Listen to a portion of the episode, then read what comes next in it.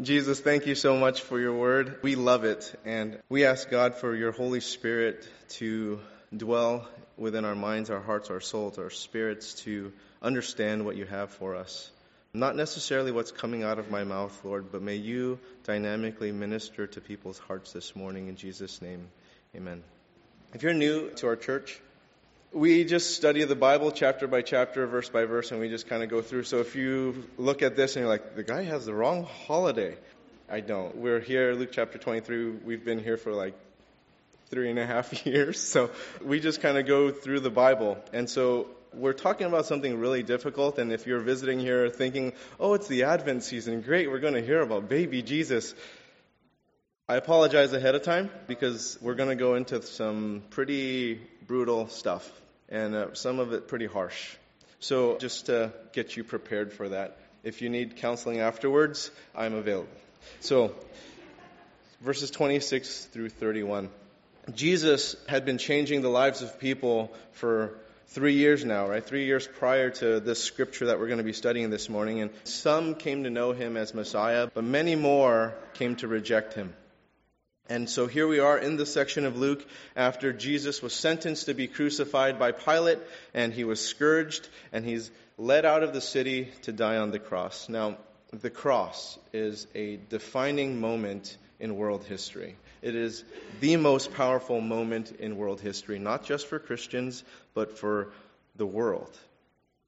A historic moment that influenced our past, influences our present, will influence our future. And if you don't believe me, then why does the whole world know about December 25th?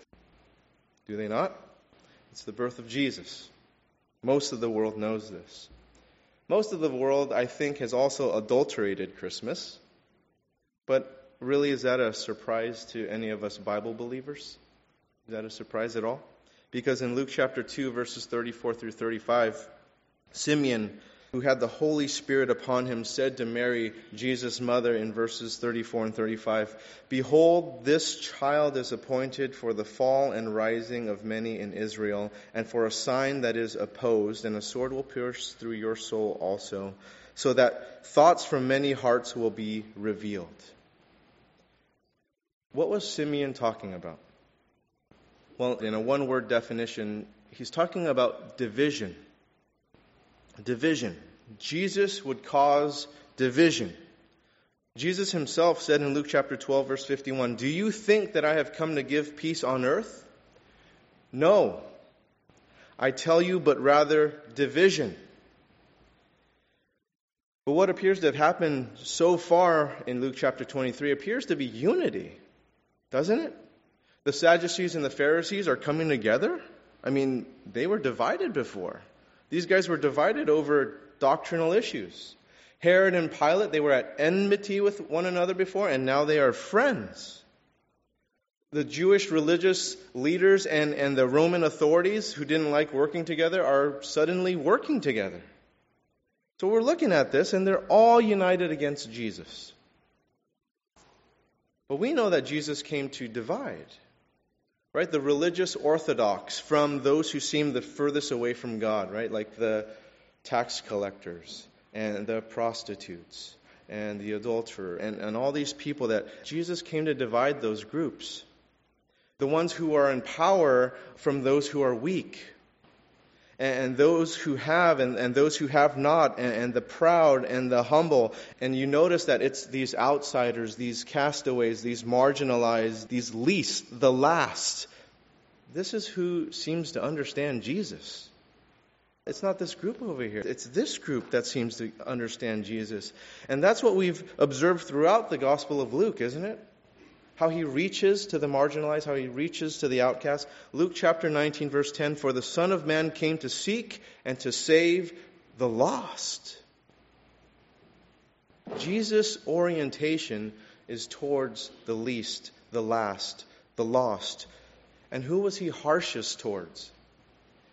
The religious, the prideful, the ones who had everything. And Jesus didn't come to assemble this team of religious professionals to change the world. He came for this group to change the world. Because this group is not insular, this one is. And he wants us to go and share the gospel with the lost, to, to go therefore and make disciples of all nations, baptizing them in the name of the Father and the Son and the Holy Spirit, teaching them to observe all that I have commanded you. Matthew 28, verses 19 through 20. Now, with that intro, let's move into our text this morning, verse 26. And as they led him away, they seized one, Simon of Cyrene, who was coming in from the country, and laid on him the cross to carry it behind Jesus. Now, Simon of Cyrene had at least two children, Alexander and Rufus. Um, I don't know why, but I really like that name, Rufus. We know this because it's recorded for us in Mark chapter 12, verse 21, right? We also know that he was of Cyrene, which is in Libya. It's the modern day city of Shahat, which is fairly close by to Benghazi, all the stuff that you're hearing in the news nowadays. This is where this is close to. Now, prior to back then, Cyrene was this Greek colony, and then it was later a Roman city. And in that city, there was a large Jewish community, over 100,000 Judean Jews in Cyrene. Now, the Cyrene Jews would have built a synagogue in Jerusalem because there was this large group of them that went from the northern part of Libya to Israel during these annual feasts, and Passover being one of them. So they would go and they'd have their own synagogue. So a large population of them there. Simon was there as a pilgrim during the Passover. This is during the Passover. And what he thought was going to be this great time of festivities and celebration turns out to be this incredibly life changing event for him that he never expected to happen. Standing by the roadside there, and Jesus is going off to Golgotha, and there he is seized by the Roman soldiers. He's told to carry the cross behind this bloodied, bludgeoned man whom he probably knew little about or nothing about. And don't think that the Romans seized Simon because they felt sorry for Jesus. Oh, he's having a tough time carrying the cross, guys. Here, come help him. That is not why they asked him. They made Simon carry the cross because they wanted to make sure that Jesus made it to his place of execution. That they didn't have to carry him. That you go on for yourself and he's not going to make it carrying this thing. Hey, get over here. And they want to make sure he's, he's there to make it so that they could hang him on the cross. Now, imagine what was happening from Simon's perspective. He was there to celebrate. He's there to celebrate Passover, right? He's there to celebrate when God's judgment passed over those who had the blood of the sacrificial lamb on the doorpost and on the lintel of their house during the judgment when he was sending those plagues to Egypt because they wouldn't let the people free. You can look at that story in Exodus. And so you imagine what he thought as he's starting to connect these dots. Maybe not right then, but as he's looking back in those stories and thinking about Passover, doorposts, lintel, blood, cross. Oh my God. And, and what he physically did in, in terms of carrying the cross, but then what literally happened to him later. Now, how do we know that Simon became a Christian? That he came to know Jesus as his Lord and Savior? How do we know this?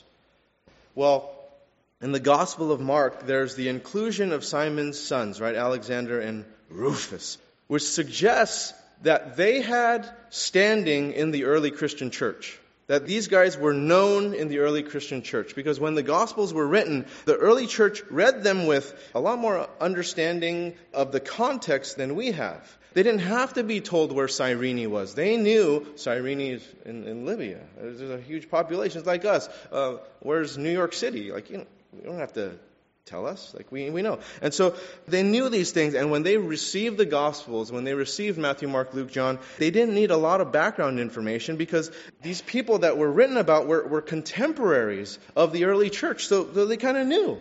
So when Simon of Cyrene, Alexander, Rufus, when these guys are mentioned, there was a high likelihood that all of them knew of these guys, that these guys were kind of known to the gospel recipients. And if they weren't, it wouldn't be that hard to describe it to them. Hey, yeah, Simon, remember he's the guy that carried Jesus' cross and his sons, you know? And so they could do this.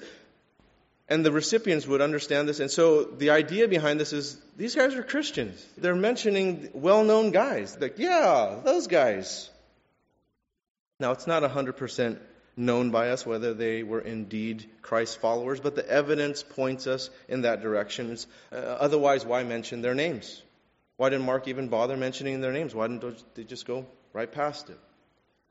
So, presumably, they're mentioned in the gospel because they were known to be part of the early Christian church. And what happened to Simon had this significant impact on him and his family. Simon was changed forever by bearing the cross. And when you heard from Luke what was written in chapter 14, verse 27 Whoever does not bear his own cross and come after me cannot be my disciples, that had a profound understanding to him of what Jesus was saying there because he did that, literally. And his experience of carrying the cross had this really profound effect on him and his family, namely his sons, Alexander and Rufus. This is an incredible thing. I mean, just think about this. Think about this whole scenario. Jesus was going to die on a cross, he was going to his execution. He's severely beaten, he's physically weakened, he's thirsty, and it seemed that the enemies of God had the upper hand. Yet through this picture of defeat and brokenness and weakness in Jesus, what do we see? Grace, mercy, and love. All throughout, because even though this is happening to Jesus, look at what's happening in Simon of Cyrene's family. I mean, God's awesome. He doesn't waste a nanosecond of time even through this sadness, there's this beautiful thing happening. And things don't look good at all, but, but God was still at work with the gospel throughout this time, this really dark hour of history. And in this picture, we see God at work. And we also see what it means to be a follower of Jesus, that we are to each bear our own cross. The cross is what identifies us as disciples of Jesus, right? It's not that we go to church. It's not that we're religious. It's not that we do community outreach or that we serve or how we dress or what movies we watch and don't watch or what music we listen to or don't listen to or how we talk. It's not even about our morality. Really? Is it? Christianity. Think about this. Because haven't you met people who are more moral and honest and hospitable and they're not Christians. The most charitable, hospitable, honorable person I know is not a Christian. It's my mother. That is the most honest, honorable person I know. Most charitable person I know. And it's not just because I'm her son. I see how she treats her friends, I see how she treats her family. But she's not a Christian. What identifies you as a disciple of Jesus is the cross. It's the cross. Because Jesus' death on the cross is what paid for our sin. It is not what you are doing, it is not what you are capable of doing. Now, I went out to lunch with an attorney friend of mine that I used to work with a few years ago. I'm not an attorney, nor do I pretend to be one. He was in the legal department, I was in the investment management. And so we got together and we're talking, and, and you know what he told me?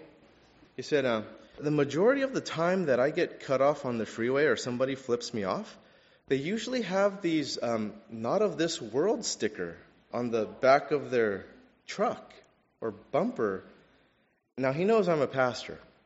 And so he asked me, What's up with that? And I told him, They are not of this world. So they don't believe in courtesy when they drive.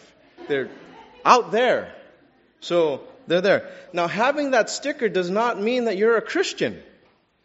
It means you're a bad driver, but it doesn't mean that you're a Christian. It is the cross that identifies you, and it's not the picture of a cross, right? It's not that you have a cross in the back of your truck or whatever. And it's not that you know the story of the cross either. Oh, I know the story of the cross. I'm done, right? I'm a Christian. No, the, the message of the cross is to be securely planted in your life as your new identity in Jesus. For you to carry into everlasting the story of Jesus, that he bore your sins on the cross, and that you are to share that story. Not just to remember on Easter, and not just to remember on Christmas, but for everlasting. So, whatever we do as disciples of Jesus and as a church, the cross needs to be at the center, at the front of everything. The way we communicate that to our culture, it might look different in style, it might look different in method, it might look different in timing. But if we are to make an impact in our world, the cross has to be center of the Christian story. Otherwise, why bother? There are so many other parachurch organizations, humanitarian, philanthropic organizations that do those things so much better than we do. why bother? The difference is we have the cross. Paul wrote to the Corinthian church in 1 Corinthians chapter 2 verses 1 and 2. And I when I came to you brothers did not come proclaiming to you the testimony of God with lofty speech or wisdom. For I decided to know nothing among you except Jesus Christ and Him crucified. Simon of Cyrene had a really good picture of what it meant to follow Jesus since he literally followed Jesus bearing a cross. That's to be you and me. And many times in the world of Christian evangelism, we present a very sterile Jesus Christ. Do we not? There are people within our faith who teach Jesus without a cross. That is an impossibility. That is impossible. I understand that he rose from the grave and he is no longer on the cross. I understand that. That's some of the reason why Protestants have an issue with Catholics because Catholics portray a Jesus that's still on the cross. But please tell me, how can we have faith in Jesus without the cross? You can't. That's impossible. And I think it's important to see Jesus on the cross sometimes because sometimes we forget what happened. We just see that. And so, what is that? And sometimes it's also important to see Jesus not in that because, yeah, he rose from the dead. I think both symbols are very significant and very important. But do you know what Christianity without the cross looks like? It looks like people who equate Christianity with being successful. You know, successful. You have a good job.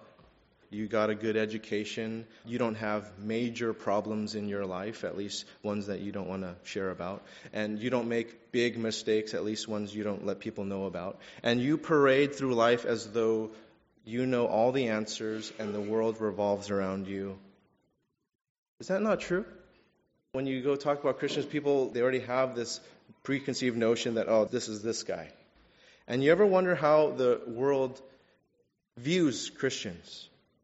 And from my experience, and this is just from my experience, I'm not saying that it, this is gospel truth, but this is happening more so in suburbs than in urban areas, from my experience. But the world views Christians as out of touch and cheap, especially when they go out to eat after Sunday. I'm serious. Talk to those servers. Uh, a lot of those servers hate serving on Sunday. Why? Because those Christians are cheap. Now, if you are cheap and you go out, just don't pray.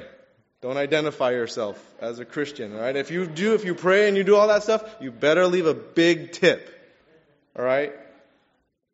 But you wonder why we don't have a greater impact on our culture. It's because we're presenting a crossless Christianity. We are busier with how we look on a given Sunday and how we're dressed and how we talk and how we present ourselves as confident people, uh, knowledgeable people, that we are put together as a family. Our family has no issues. Look at us. We walk into church together holding hands and we walk out holding hands and we're, we are people that don't make big mistakes, we make little mistakes, and we repent of those little mistakes. But we don't make big mistakes, and we are people to be looked up to because we have all the answers and because we got it going on. But those people are often powerless.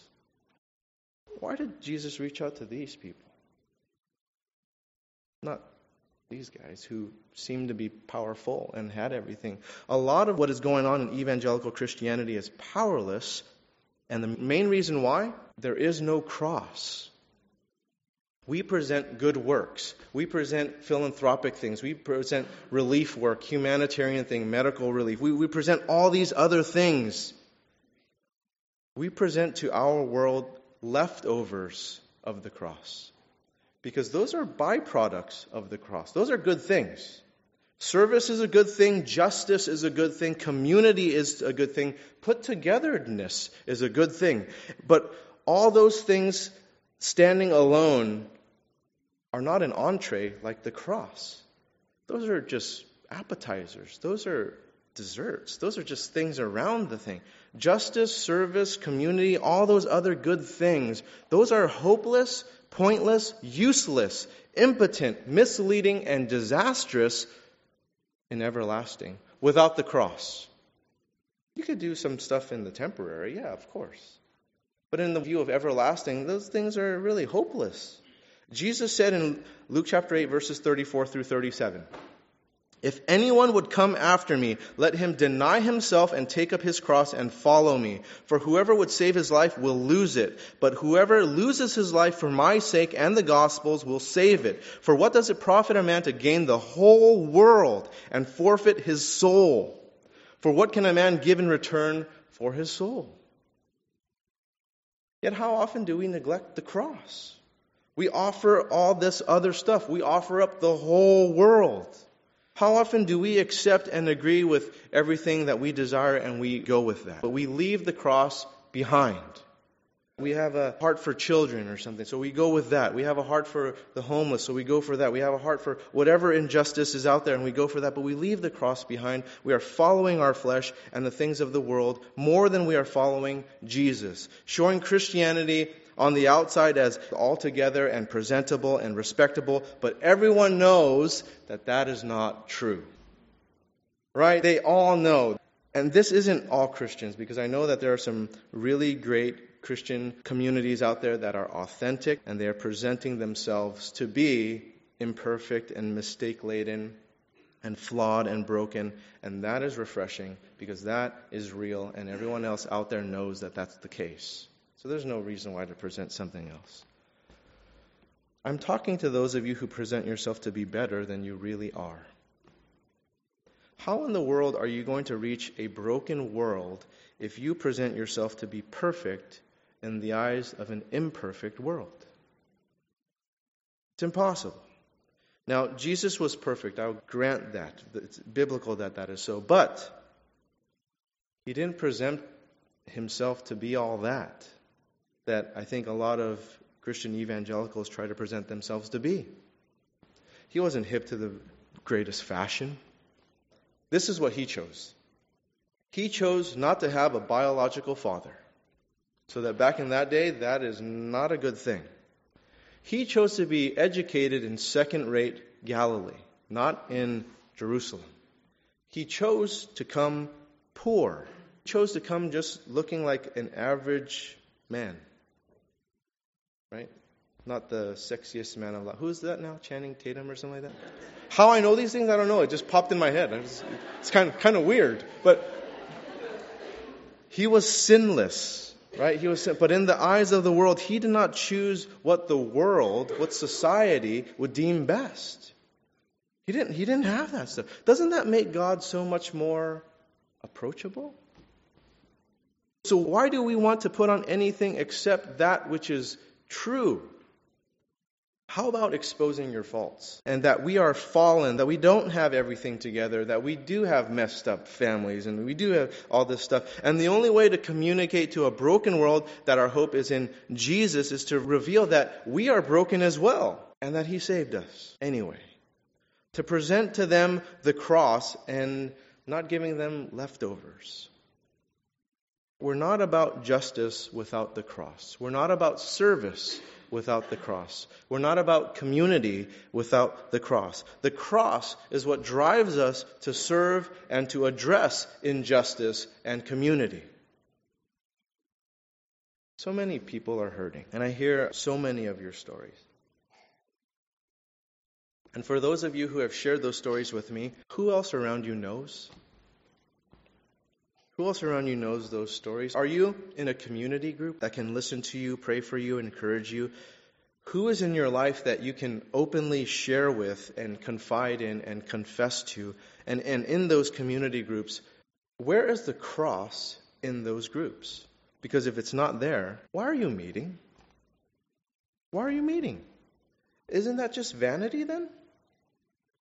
For what does it profit a man to gain the whole world and forfeit his soul? And without the cross, what do you really have to say in light of everlasting, in light of eternity? Simon of Cyrene, he took on his cross, he began to follow Jesus. How about you? Verse 27 And there followed him a great multitude of the people and of women who were mourning and lamenting for him. So keep this in mind. They go from crucify, crucify him, to this great multitude mourning and lamenting. The mob got what they wanted from Pilate, but then there's this other group of people who recognize the injustice and they are grieving. Now, Luke pointed out the women mourning and lamenting for Jesus, and look at how Jesus addressed them specifically. Verse 28 But turning to them. What? He's on his way to the cross, and yet he pauses and he turns to this group of women. And Jesus said, Daughters of Jerusalem, do not weep for me, but weep for yourselves and for your children. What? This is confusing, and it just gets more confusing as we go on with the green wood and stuff like that. But we'll get to that. Do not weep for me. Uh, this is so weird, right? You're the one beaten up. You're going to die this unjust death, but weep for yourselves and for your children? God loves his children, and what he's telling them is that your lamenting, your mourning is misplaced. And it's not that your mourning and your, your, lamenting is wrong or that it's bad, but there will be something in the future that is going to be a cause of greater mourning for you and for your children. There will be a coming judgment that would fall on Jerusalem in 70 AD, but there will also be this judgment at the end of one's life. That's the more serious thing. Now, you recall in Luke chapter 13, verse 34, when Jesus said, O Jerusalem, Jerusalem, the city that kills the prophets and stones those who are sent to it. How often would I have gathered your children together as a hen gathers her brood under her wings, and you were not willing? Jesus knew what would happen to them because they wouldn't receive him as their Savior, that they would be destroyed by Titus a few decades later. So Jesus told them not to weep for him because they're mourning about what's right in front of them, about Jesus dying by mourning that they are losing sight of the larger picture. And yes, Jesus' death was tragic, it was sad, it was unjust. Jesus was telling them that, you know, your tears, your grief, your compassion, it's misdirected. He wanted them to see the bigger picture and not be so myopic about what was happening right before their eyes. Judgment was coming because Jesus was rejected as Messiah. The people rejected Jesus and didn't have faith or belief in Jesus Christ as Savior. That's what is truly sad. That's what's to be mourned and lamented over. Jesus wasn't worried about himself. He knew he would rise again on the third day. He prophesied that many times. The resurrection will happen, but many would still reject Jesus, and Jesus knew what would happen to them. Luke chapter 19, verses 43 44. For the days will come upon you when your enemies will set up a barricade around you and surround you and hem you in on every side and tear you down to the ground, you and your children with you. And they will not leave one stone upon another in you because you did not know the time of your visitation. The women mourning and lamenting Jesus, they sympathized with what was happening to Jesus, but they lost sight that that was God incarnate. That was Jesus, God, right before their eyes. Then the women recognized a merciless, cruel, barbaric injustice, but they didn't recognize the bigger picture. God was present before them, and because of their rejection of Jesus, Jerusalem will be destroyed. Jesus never asked for sympathy for his death. Do you notice that all the gospel writers don't write about the passion? You notice that? That's filled in by other things, by traditions and other denominations and those types of things. If you look at Matthew, Mark, Luke, and John and the book of Acts, do they thoroughly detail the passion of Christ? They don't. The passion of Jesus was extremely sad and extremely cruel. But the point of the gospel writers was to bring us back to God. God and Jesus are not wanting us to internalize his suffering and how he was beaten and all that stuff. That is part of the redemption story, but it's for us to keep our eyes on the bigger picture. Verse 29 For behold, the days are coming when they will say, Blessed are the barren and the wombs that never bore, and the breasts that never nursed.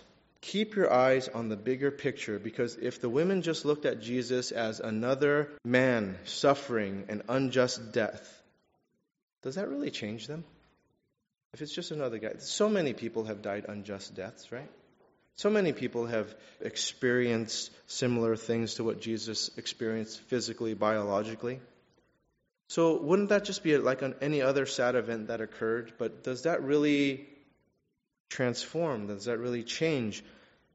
If you want change, imagine something that really affects you, like your children. Right? To think that it would be better to be barren and to never have had children because of how bad things are going to be. Now, now, keep in mind that barrenness was thought of to be like a curse at this time. That if you were barren, something was wrong with you. But to think that being barren is a blessing, Jesus threw out this shocking statement but he was getting across to them their future, that what was going to happen to them, they will wish that none of their children will have to endure that judgment that they were going to experience. They will wish that they were dead rather than go through what the Romans were going to do to them. Verse 30 Then they will begin to say to the mountains, Fall on us, and the hills, cover us. They will wish that they were dead. Now, all of this is proven in world history at the destruction of Jerusalem in 70 AD. You could read that. It says, Do not weep for me, but weep for yourselves and for your children. Now, how many of us have a misdirected sympathy or misdirected cause? How many of us have been myopic over someone's or a group's temporary injustice when we don't even have life everlasting as the center, as the priority? For what does it profit a man to gain the whole world and forfeit his soul? Now, why do we do what we do? I found out that Regeneration has 27 ministries. Did you know that? I didn't know that until one of our staff people brought that up to me and said, Did you know we have 27 ministries? I, we do? Who runs those? Okay. We have 27 ministries. The question I have for you guys who are running these ministries do we have Jesus and the cross at the forefront and center of each of those ministries, or are our sympathies and compassion and justice misdirected? Have we become myopic in our respective ministry causes and not had an everlasting perspective as to why we love our neighbor and why we love God? Jesus was in the middle of suffering death but he loved these women too much to let them misplace their compassion. He turned to them and he spoke to them Do not weep for me, but weep for yourselves and for your children. Are we weeping for the right things? Or have we become too myopic in the things that move us and so we go there? But where is the cross in respect to our lives, in respect to our ministry, in respect to what we do? Verse 31 For if they do these things when the wood is green, what will happen when it is dry? What? What? It's been raining a lot lately, hasn't it? It's really hard to burn wet wood, isn't it? So when you look for firewood, you look for dry wood. It is not normal, it is not logical, it is not reasonable to burn green wood, just like it wasn't normal, logical, or reasonable to sentence an innocent man, green wood, to suffering and death to burn. The Pilate saw Jesus as innocent. Herod saw Jesus as innocent. Many knew Jesus was innocent, as evidenced by the weeping, lamenting, mourning as Jesus made his way to Golgotha.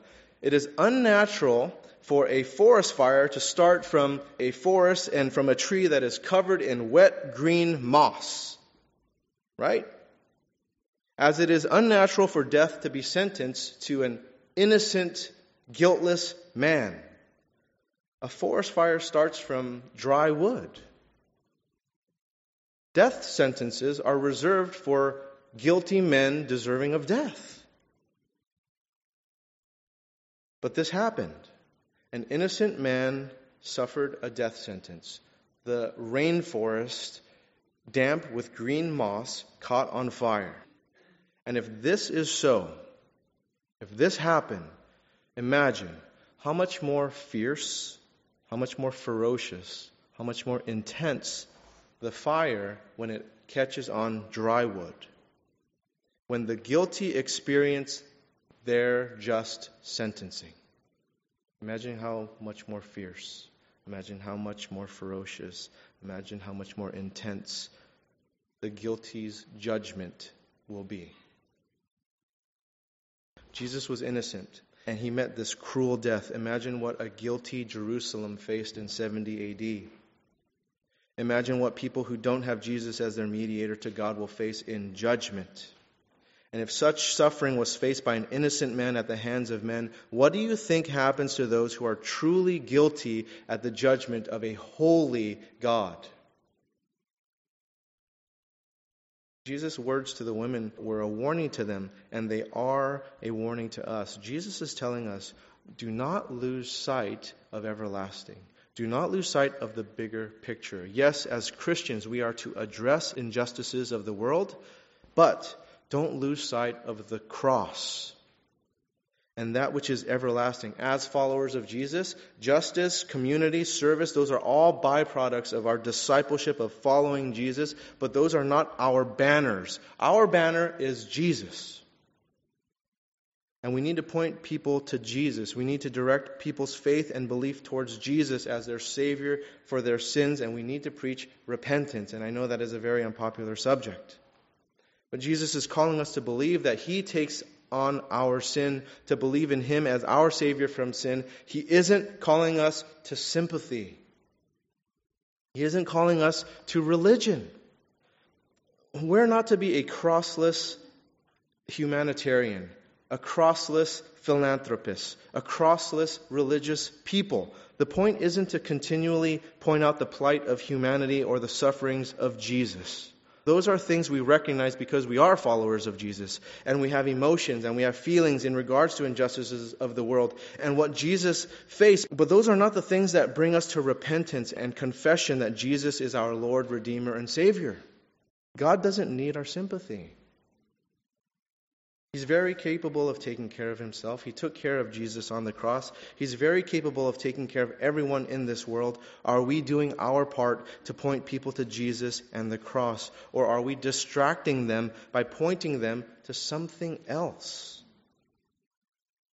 Even something that seems worthy of our sympathies, but it's actually diverting people from Jesus, and this includes the church. This includes religion. This includes parachurch work or any type of nonprofit work that is out there for a worthy cause. The point isn't to educate people about injustice. It isn't to move people emotionally about injustice. It's a call to respond to the injustice because a change has taken place in us. How will you change with what you know, what you're emotionally moved by? Jesus says, Do not weep for me, but weep for yourselves and for your children. Are you right with God? Do the people you care most about, are they right with God? Because if you stay in your unbelief, there will come a day when you will wish you were dead. John wrote in Revelation chapter 6, verses 15 through 17. Then the kings of the earth and the great ones and the generals and the rich and the powerful and everyone, slave and free, hid themselves in the caves and among the rocks of the mountains, calling to the mountains and rocks, Fall on us and hide us from the face of him who is seated on the throne and from the wrath of the Lamb. For the great day of their wrath has come, and who can stand? Judgment day is coming, and there will be no place to hide. Your only salvation is through Jesus Christ, not how good you think you are, not how much good you think you do. Because who's the judge of that? You? Me? I mean, how do you and I determine that? God is judge. And you and I are only looked upon as innocent because a sinless man in Jesus paid our debt with his death on the cross. So let us not dare to be crossless Christians. That is the only thing that separates you from the world. Let us not be fooled that our good works, our compassion, our sympathies, our service, our community, our, religion, our feelings save us.